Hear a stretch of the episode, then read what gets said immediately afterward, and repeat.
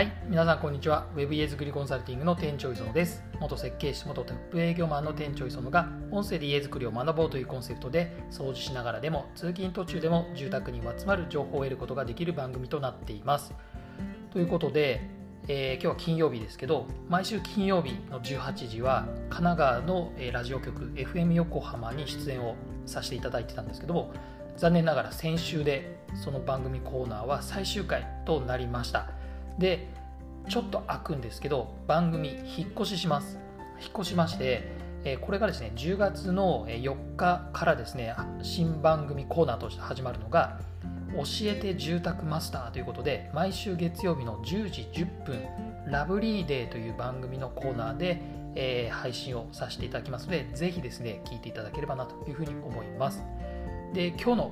えこのですねポッドキャストのテーマをお話しするとこちらは感染症対策で玄関近くの手洗いが増えているというテーマについてお伝えしていこうと思います。これやっぱりですね、まあ、外に出かけてどっかお店入るときとかそれからお仕事の時でも必ずですね皆さんも手洗いをしてさらに消毒をするっていう習慣が身についてるんじゃないかなと思います。でこれやっぱり住宅に帰った時もすぐそういうことをしたいなというふうに思うかと思うんですけど結構ですねやはり玄関から洗面所って遠かったりしますよね。でその間にこうちょっと壁触っちゃったなんていうとこう家の中で移り菌なんていうんですけど、まあ、他のご家族に移ってしまうってことがありえますのでやはり玄関できちんとこう綺麗な状態で家の中入ってもらいたいという方がかなり増えているというところです。なのでやっぱりこの住宅においてもこの玄関近くにこうですね手洗いを置きたいなというところなんですけどでもどうですかね一般的な洗面台が玄関付近ドーンってあったらなんか邪魔くさいですよね。なんか雰囲気も良くないっていうところでやはり玄関には、まあ、あまり目立つような手洗いは置きたくないというのが心情じゃないかなというふうに思います。で今日は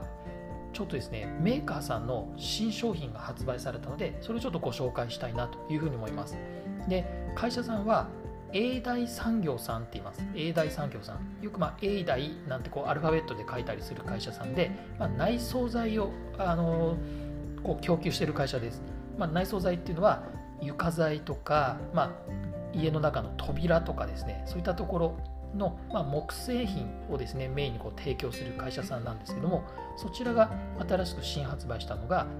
これですね本当にぜひあの私これブログでも書いてるのでそちらのは写真も貼ってあるのでぜひ見ていただければと思うんですけど玄関入るとあの下駄箱ありますよね。下駄箱。その下駄箱の面材木製のこの面材と同じ面材でそのまんま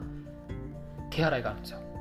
で手洗いも非常にコンパクトで本当ですねちょこんと申し訳ない程度にちょこんと手洗いがあるような感じです。でそうすることで本当にですねあの何でしょうねちょっとしたこの料亭に入った時の手洗いが目立たないとこに置いてあるぐらいな感じで非常にですね便利に使うこともできますしやはりこうデザイン性おしゃれさっていうとこでいくと非常に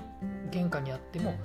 全く違和感がないものになっているのでぜひですねこれ検討していただくといいんじゃないかなというふうに思います。であのリフォームでですね後からつけるっていうこともできなくはないんですけどやはり手洗いってなると水道それから排水の工事が必要になってきます。これ結構やっぱり大々的な工事になるので、まあ、壁を大きく剥がしたりとかあとは床下に新しく配管を通さなきゃいけないとかってなっと結構コストと、まあ、もちろん手間もかかってきます。なので、まあ、せっかく注文住宅を建てるという方このコロナが終わったとしてもやっぱりこれからもこういろんなですね病気感染対策というところで必要になると思うのでこのコンパクトな手洗いぜひ検討してみたらいいんじゃないかなというふうに思います。というわけで本日はこの玄関近くの手洗いについて、えー解説させていただきました、